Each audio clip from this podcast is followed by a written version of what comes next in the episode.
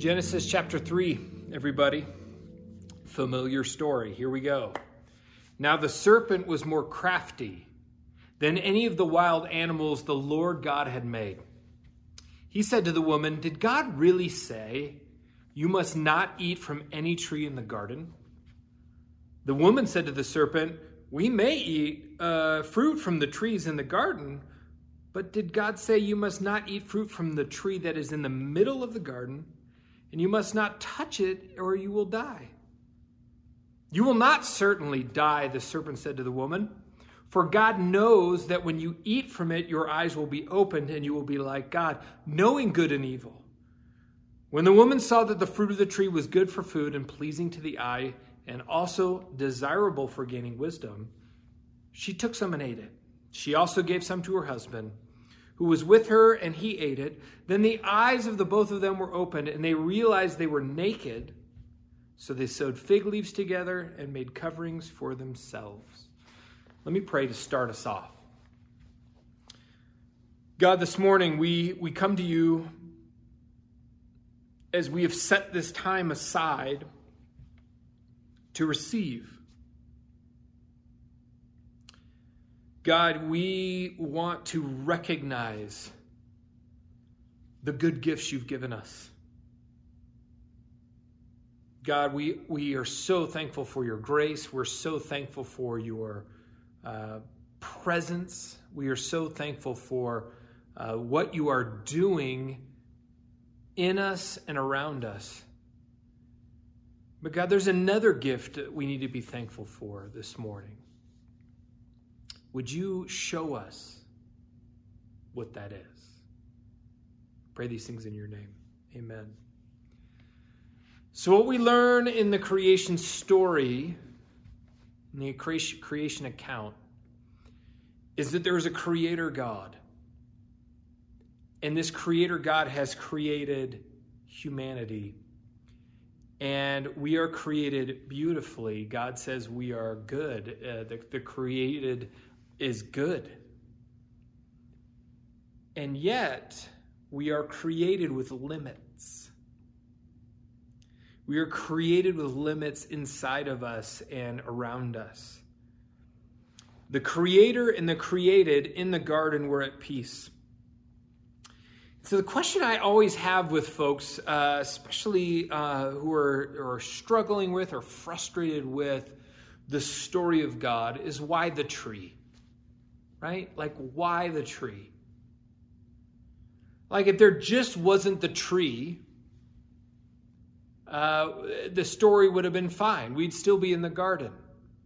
It's kind of like the Star Wars story. If there just wasn't Padme, everything would have been fine. But the tree in the middle of the garden, it's like, why did God do that? Why did God put this tree in the garden? And, and then he tells Adam and Eve, he says, hey, everything is totally on limits except for that. And I think of like, I mean, like, was this tree like just so alluring? Was it just like in the middle? Was it beautiful, more beautiful than all the other trees? Was there just like pulsating music and like this, this attractive kind of quality to the tree that just pulled Adam and Eve towards it? I don't know. Well, we know that, that God put limits to his creation. He gave limits. He, he gave everything and yet gave limitation. And I love this quote. I, I've been thinking about this for a long time, and um, just part of some of my reading, I got this quote from Francis Schaeffer. And he says this, "God has not made a bad tree. He has simply made a tree. And there is nothing intrinsic about the tree that is different in any way from the other trees. Rather, God has simply confronted man with a choice. He could have just as well said, don't cross this stream, don't climb this mountain. He is saying, believe me and stand in your place as a creature, not as one who is autonomous. Believe me and love me as a creature to his creator, and, and all will be well. This is the place for which I have made you. So this is this is kind of what we're we're left with with this story. God's authority and our limitation. The, the, the, the idea that God's saying, I am finite. I mean, I am infinite. You are finite. That is our relationship. Will you trust me? Will you surrender to this goodness, the goodness of me being infinite and you being finite? Will you receive this gift of limitation? Well, we know the story in chapter three, verse four, the conversation with the deceiver. The deceiver says, you're not going to die. You're not going to die. You will be like God. You will be your own God. When you eat it, you will have, as described by the serpent, an unlimited experience. Your eyes will be opened, and you will be like God. The irony is the actual act of pushing past that limitation actually enslaved them. Actually enslaves us. See, we are just like this story in the sense that we want a life without limitation. We want a life that um, that opens us up to a limitless experience. And, and, but the problem is, is that life was not what we were created for.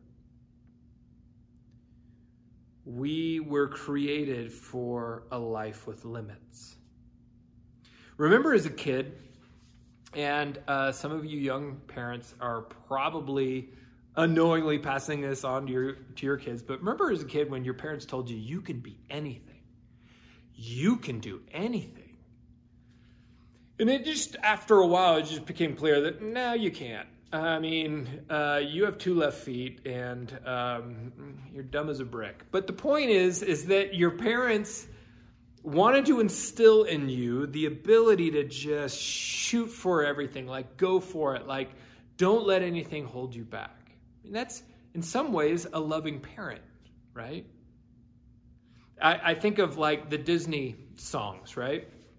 Like, uh, you know, for us older generation, it, like the Little Mermaid, the, the, the song she sings, I mean, it's going to get in your head right now. I'm about to, I'm about to just incept you with a song, but the song of the Little Mermaid, when she says, um, uh, I want to be up there where the people are, you know, and, and, And I want to, you know, do all this stuff like the people up there in the real world.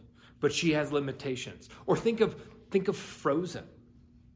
Unfortunately, that was uh, it was not a movie for when our kids were little. So I don't have all the Frozen stuff in my head. But here's a line from the from Let It Go. And here you go. You may want to sing this out loud with me. I'm not singing. It's time to see what I can do. This is one of the stanzas in Let It Go. To test the limits and break through. No right, no wrong, no rules for me. I'm free. This is this idea of throwing off your limits. Uh, we want a life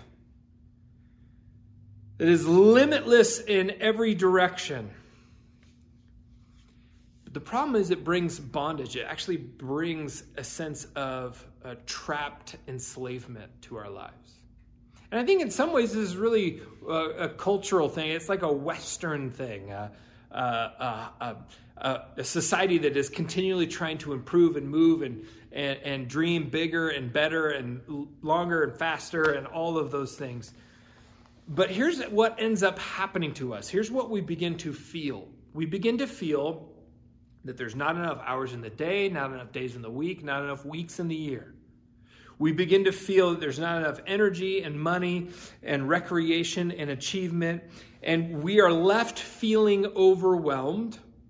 We are left feeling with a sense of, of not enoughness, discontent, a lack of joy, and, and that's kind of where we're at. And, and here's the thing, church, I know this has been a heavy few weeks, but if we're going to become the kind of people that are following Jesus with our whole selves, with our entire being, we have to become aware and receive as a gift our limitations. The reality is you and I cannot be everything. We cannot achieve everything.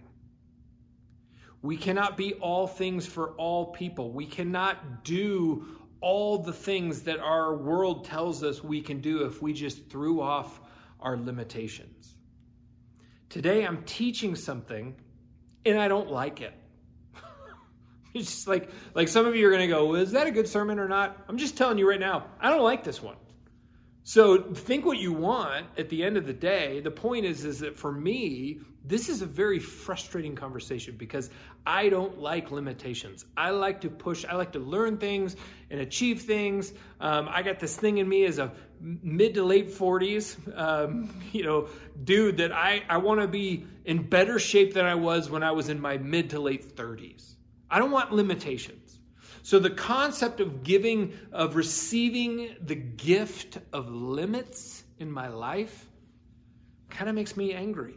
So let's look at um, John the Baptist.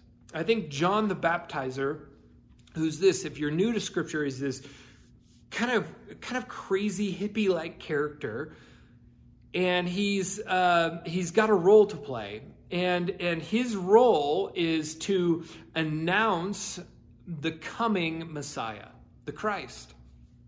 And uh, he's a he's a dude that that doesn't wear fancy clothes. He's kind of off in the wilderness, and he he eats locusts. He eats bugs and honey. I mean, he's just total organic dude, vegan dude, um, hanging out in the wilderness. And, and and some people probably think he's kind of crazy, but listen to this.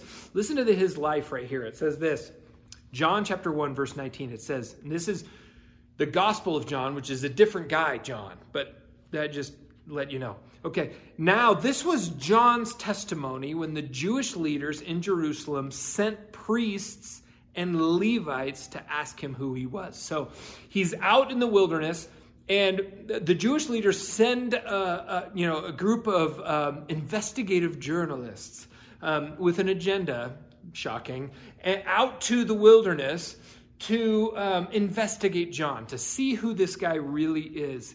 In verse twenty, he did not fail to confess, but confessed freely, I am not the Messiah.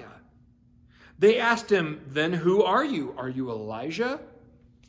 He said, I am not. Are you the prophet? Now, they're, they're referring to a, a, a prophecy in Deuteronomy that talks about the one, right? The one to come. And he says, no. Finally, they said, who are you? Give us an answer to take back to those who sent us. What do you say about yourself? John replied in the words of Isaiah, the prophet. And this comes out of Isaiah chapter forty. I am, I am a voice of one calling in the wilderness, make straight the way of the Lord. So he's basically saying, my job is to make ready the people for Messiah. Period. That's my job.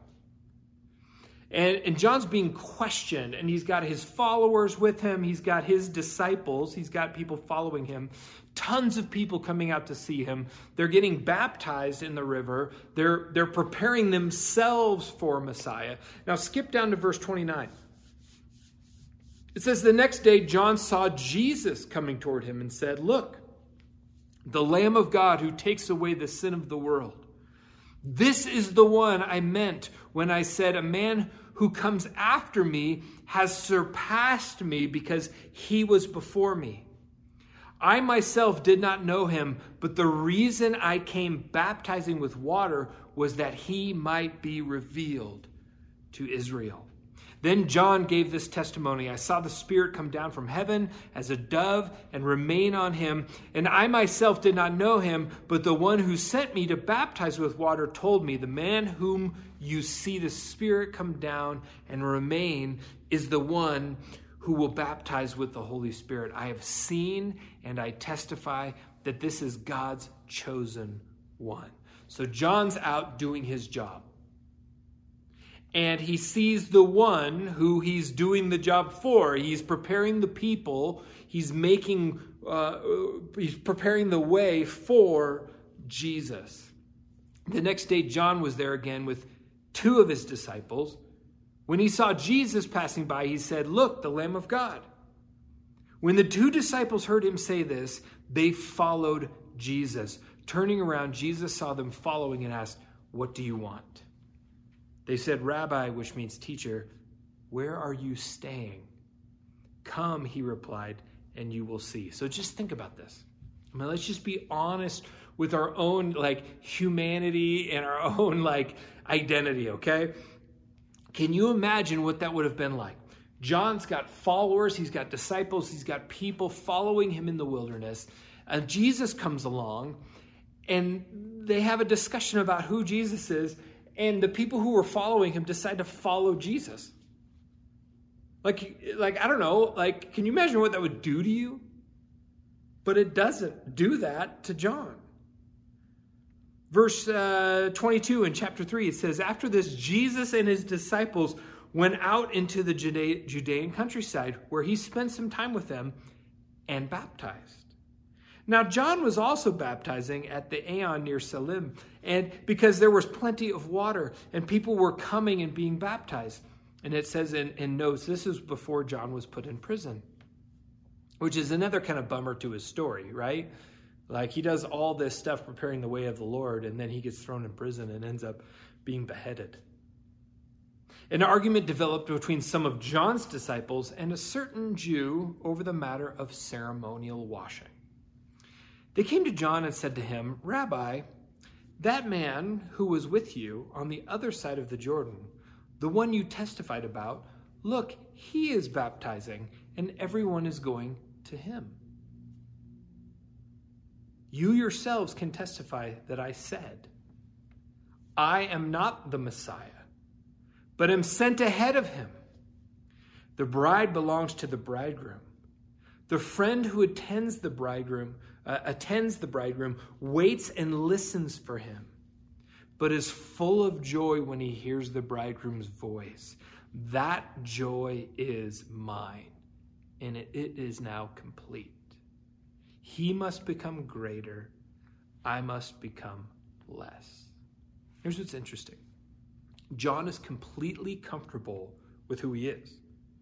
He's completely comfortable with his limits, okay? You know, at the start, everyone's following John. Everybody's like, let's check this John guy out. Let's go on a little voyage. Let's see if we can catch up with John the Baptizer. And then, but things change. His first disciples leave and follow Jesus. And then everybody ends up abandoning John for Jesus. And you'd think he'd be get all sad about it. But he's like, no, that, that was the plan. That was what I was here to do. I have seen the joy, and it's complete. He goes. He says this in verse twenty-seven: "A person can only uh, can receive only what is given them from heaven." Like, John's just got this real clear self-awareness of who he is and who he's not. And and and I think for you and I, it begins. We have to have have the conversation with ourselves. Like, who am I not? What am I trying to be? And that's not me. It, it's not a comfortable conversation. It goes all. It goes against all that we've been taught in our culture. I mean, check this out. And it actually goes in verse order here. Um, he says three times who he's not. He says, I am not the Messiah. Okay. I am not Elijah. And I am not the prophet. I'm not, I'm not this, this, this, or this. I'm not these things. But then he says, here's what I am. I am the voice. I am a voice of the one calling in the wilderness, I am a baptizer. I am unworthy. He talks about, I am unworthy to untie his sandals. So it's a stunning line in verse thirty when he says, he must become greater, I must become less. Now, John, I mean, think about this guy. He's like this hot shot in town. He's edgy. He's a sharp agitator. His job is to get Israel ready for Messiah. He literally works himself out of a job, okay? And he's not bitter, and he's not stressed, and he's not insecure. His hands are just open, okay, full of joy, and he celebrates the fact that Jesus is here and that he has fulfilled his work. Now, three things I think we need to understand about John, and I think this is really important for us in our apprenticeship to Jesus, because Jesus highlights these things as well in his life. The first one is John knew his identity, he knew his calling, and he knew his limitations. I mean, the first thing is his identity. He knows that he is the voice calling in the wilderness. He knows that. And that has been something that has been been. given to him and gifted by him, by the Spirit, um, by the community in his life, saying, this is who you are. Um, he knows he's not Elijah. He knows he's not Moses. He's, he's grounded in the Scripture. The Scripture has formed his, the narrative arc in his life. And that's why we love Scripture so much, and that's why we believe it's so important and has authority in our lives, because when we read Scripture, when we read uh, the pages of the Bible, it, it gives us a better narrative script to live by than our culture gives us. And sometimes it really challenges us, and sometimes it really encourages us, and And John is saturated by the Scripture story, and that becomes what he knows of who he is, his identity. He knew who God created him to be. And he, he knew what his true self was, his true self, his authentic self. And oftentimes when we get into times of real anxiety and real frustration and confusion in our life, it's because we don't know who we are. And like we talked about last week, the idea of our, our brains, like we read Scripture and we understand who God's created us to be, and we are the child of God, and we are adopted into his sonship and God's family. But then life's hitting us. And we're pulled and we're, uh, and we're given all these other uh, things to like try to grab for, uh, And one of those, to be honest with you, I'm just going to be really honest, is the American dream. Many of us think that that's the, the, the, the life that God intended. It is not the life that God intended. It actually wars against the life that God intended. And so we need to consistently look at Scripture and define what our true identity is. Our true identity is not a, a political ideology. Our true identity, or, or a way of living and consuming, our true identity is from God. As new creation, as and, and, and the point is that all of us are, we stray from that identity. We're not comfortable with it. We keep trying to add that identity to other things. But God has created us to be a certain way, a certain person, a certain identity. I remember one time um, at the church I was at before, we brought in uh, a, a number of worship leaders um, each Sunday uh, to fill in for a time we didn't have a consistent worship leader.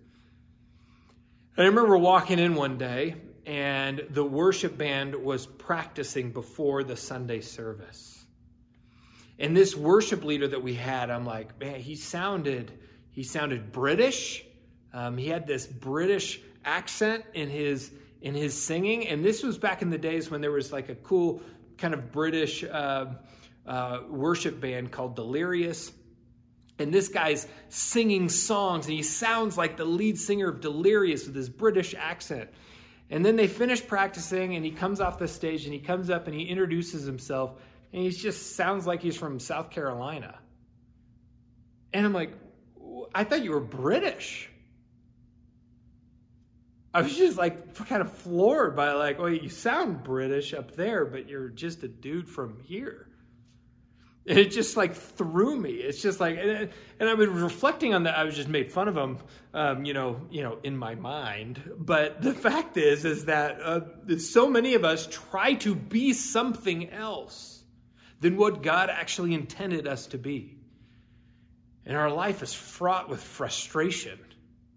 Second thing that John knew is he knew, he, he knew what his calling was. Now, this is a tricky one because, um, We we wrestle with this too, but he knew that his whole agenda in life was to prepare the way for Messiah. He knew who he was, and he knew who his calling was. He knew his identity and his calling, and calling's a tricky thing. And especially in, um, you know, we talk about the difference between Jesus's day and ours. I mean, if you wanted to, uh, you didn't have the choice of what you wanted to be. You just learned what your dad did. If your dad was a fisherman, you fished. If your dad was a builder, you built. That's just what you did. So it's a tricky conversation when we talk about calling. We talk about vocation even. But calling, there's a sense in which you and I are built a certain way. And that there are things that bring us life when we do them. When we work at them. When we create. When we...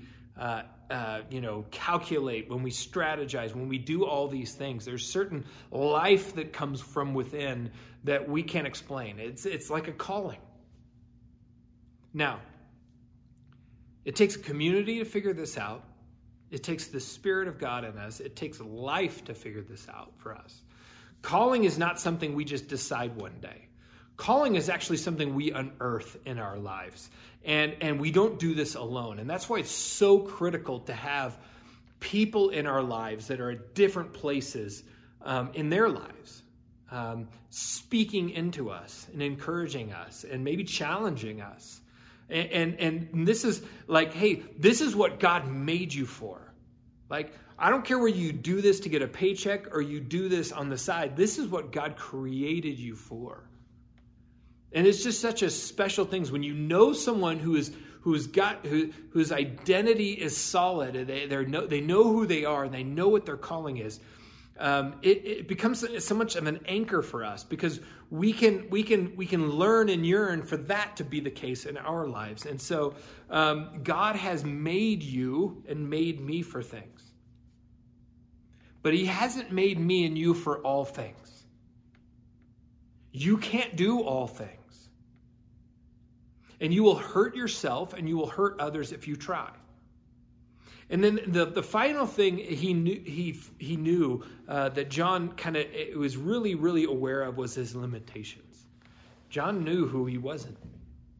And um, that, you know, one of the dangerous things that we learn um And, and, and we we adopt is that we can do anything, and um, that we can we can be an astronaut or a physicist or a, you know a star uh, singer. You know, you've seen these poor people on American Idol back in the day when they would just show up and their parents thought they were the greatest thing ever and just either lied to them or were just talent.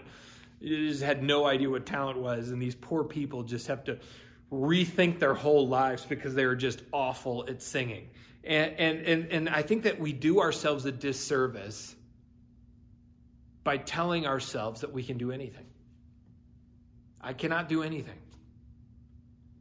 And all I can be is myself. All I can be was what God created me to be. And some things I do really well, and some things I don't do really well, and some things I flourish in, and some things I don't flourish in. And that's okay, because God has given me capacity and limitation. God has given me capacity to live up to, and He's given me limitation to receive as a gift. And so the question I have for myself, and maybe the question you need to ask yourself, is what are what are my limitations? What are the things that God has given me that I really can't go further on? And, and this is really important. This is really important. This is like self-awareness one oh one. Because some of us have the limitation of our personality. I mean, the, personally, let me just say this. Um, I've been taught in planting church world that I need to be a C E O. Okay? But that's not my personality. That's not my personality. That's not how I work. I'm very collaborative. Um, I, I would rather spend time uh, encouraging people one-on-one and in a community like this than than growing some big mega operation. I'm not a C E O. That's that's not me. And it's actually when I realized that, that I really started to enjoy being a pastor with you. Second thing we need to realize, like another limitation for us is our seasons of life. Some of you are in a season of life right now where you have small children. And, and you just like, I, the capacity to do the things that you want to do and God's called you to do and all those things are just really a little less, maybe a lot less. Maybe you're retired. Maybe you have elderly parents that you're uh, working with and caring for. Maybe you have a, maybe you're in a, in a season of preparation in college or in or in your career. And all of these seasons of life come with limitations. And they're actually a gift. And that we need to receive them as a gift. Maybe there's a life situation that you're in. Maybe you're single and you think that that's a limitation. Paul actually says, no, that's not a limitation at all. Actually, it, it unencumbers you to serve God in many ways that you couldn't if you were married. They say that, you know, maybe you're married. Maybe you're newly married, no children. Maybe you're married with little children. Maybe you're married with older children, and you're just learning what it looks like to be married again without having to deal with making all these decisions for your children. These are all different stages of life, and they all have limitations. Maybe there's some physical and emotional capacity that you have, um, that how much you can do physically and how much you can do emotionally is changing. Maybe some of you are just feeling at the peak of your physical ability and you just can do this and this and this and run, run, run, run, run. And some of you, you're doing less and you're frustrated. And it just takes effort to just do smaller tasks. Some of you emotionally, you're going through it right now. You are exhausted emotionally. You are, you don't have the capacity that you used to have for people. Maybe that's a gift right now.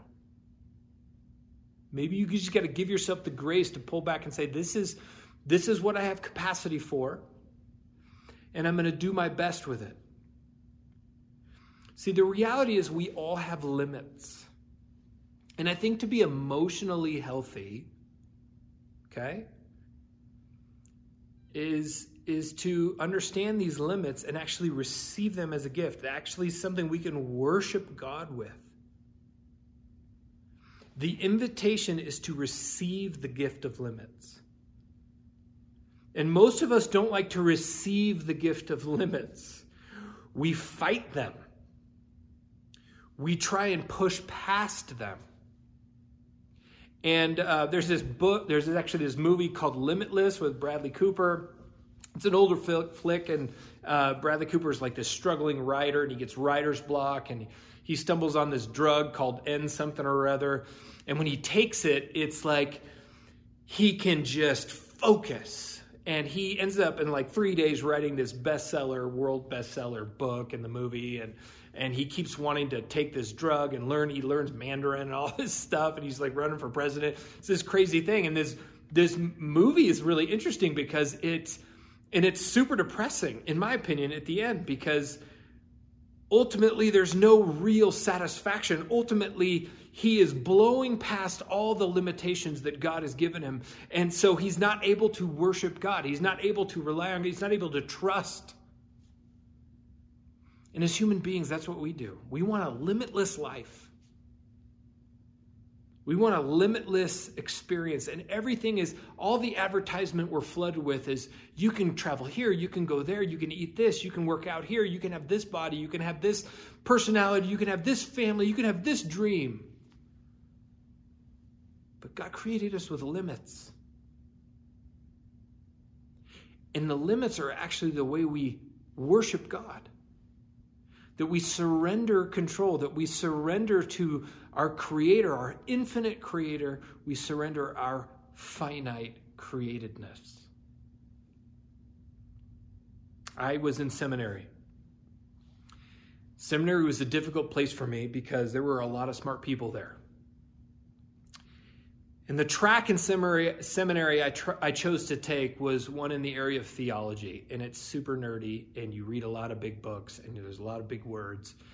And I was the only pastoral student in this track.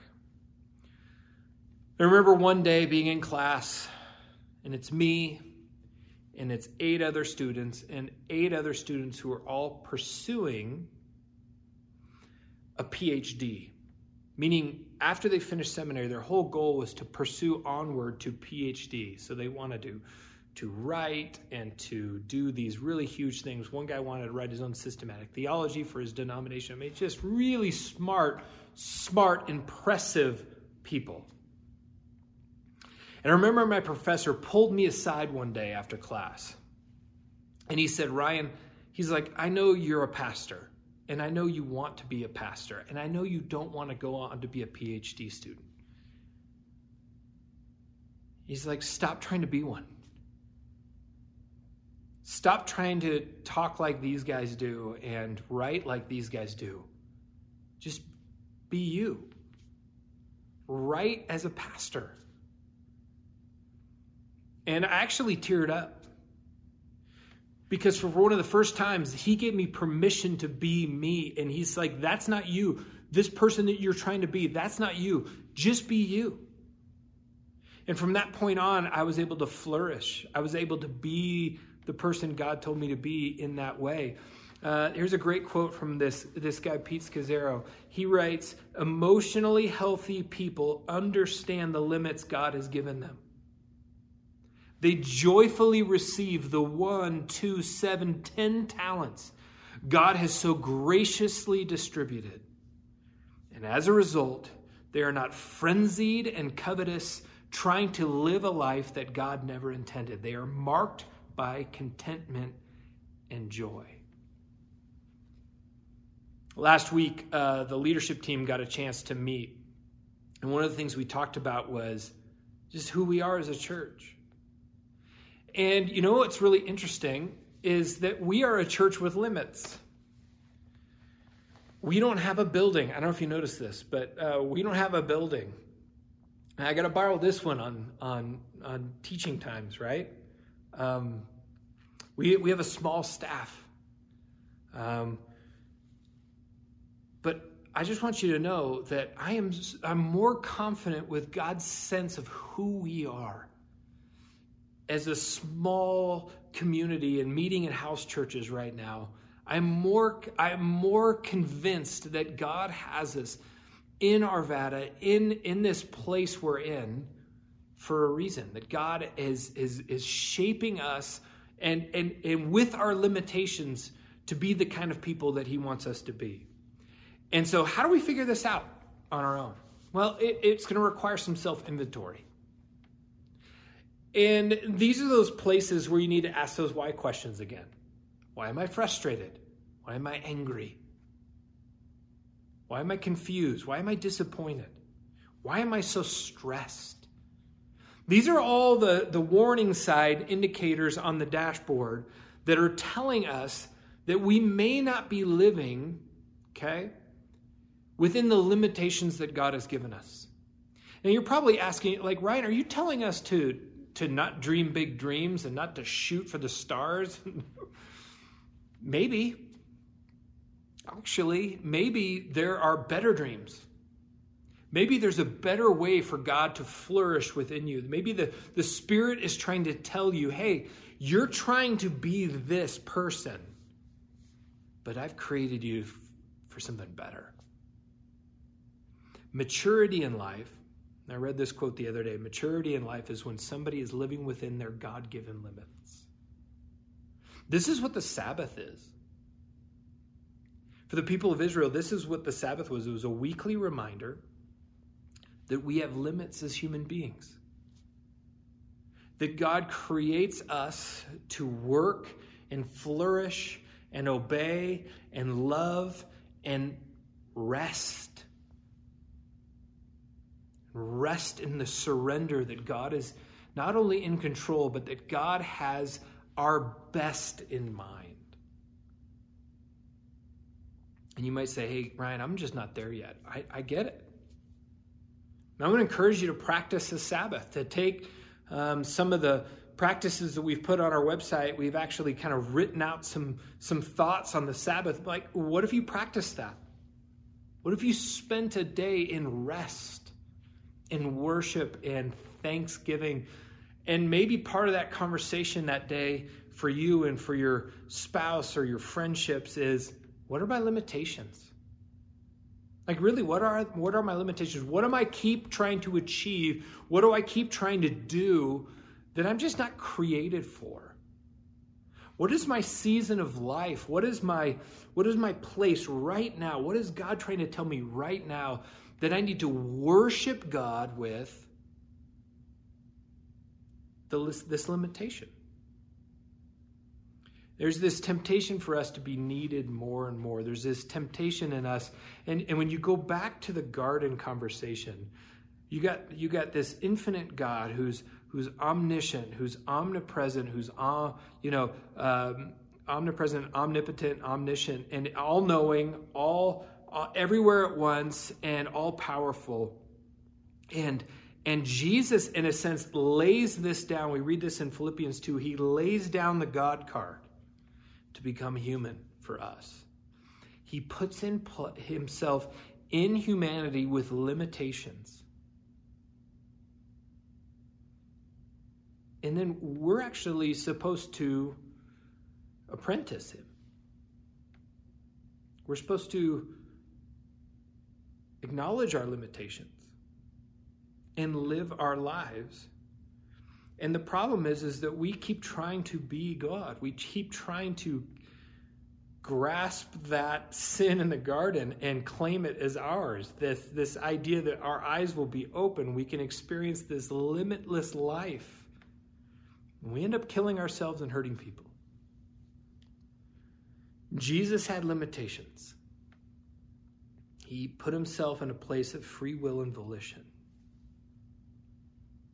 And Jesus said no all the time. Jesus actually ascends into heaven, and he leaves, and, and, and he stretches out his arms on the cross when he, and, and, and he says, it is finished, but he leaves the earth, and there's still sick people. There's still people who are, uh, you know, just riddled with demonic influence. And he says at the end, he says, it is finished. He doesn't finish everything. And part of our identity and our calling is to finish what Jesus started. To heal. To rescue. And we have limitations. And when we come to peace with those limitations, we actually create the room in our lives and the margin in our lives to actually do what God called us to do. So here's the questions for today. Who are you? What's your identity? What has God called you to do? What are the things in this world that make you mad? Or what are the things in this world that bring you the, the most amount of joy in? How can you how can you live more into your true God-given self? What were you made for? What were you not made for? What are your limitations? And and where are you living outside of them? And this might be really important to do in community or with your spouse or with your friends, close friends. Where are you living outside of your God-given limitations? Let me pray. God, this morning, we want to just take a moment and receive from you with your Spirit at work in us. God, we need to hear what our limitations are. And for some of us this morning, they're very clear. Maybe a physical limitation. It might be a, a life, season of life limitation. Maybe a, a capability limitation in our lives. But God, we want to receive that as a gift this morning. Because we want to trust in your authorship for our lives. You authored us. You created us. You specifically breathed life into us.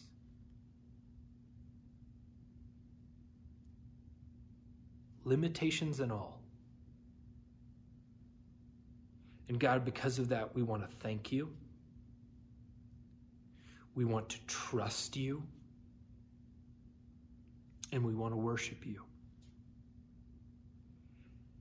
May this be a way that we can worship you in, in a fresh way this morning. God, give us the courage to ask the questions. We pray these things in your name. Amen.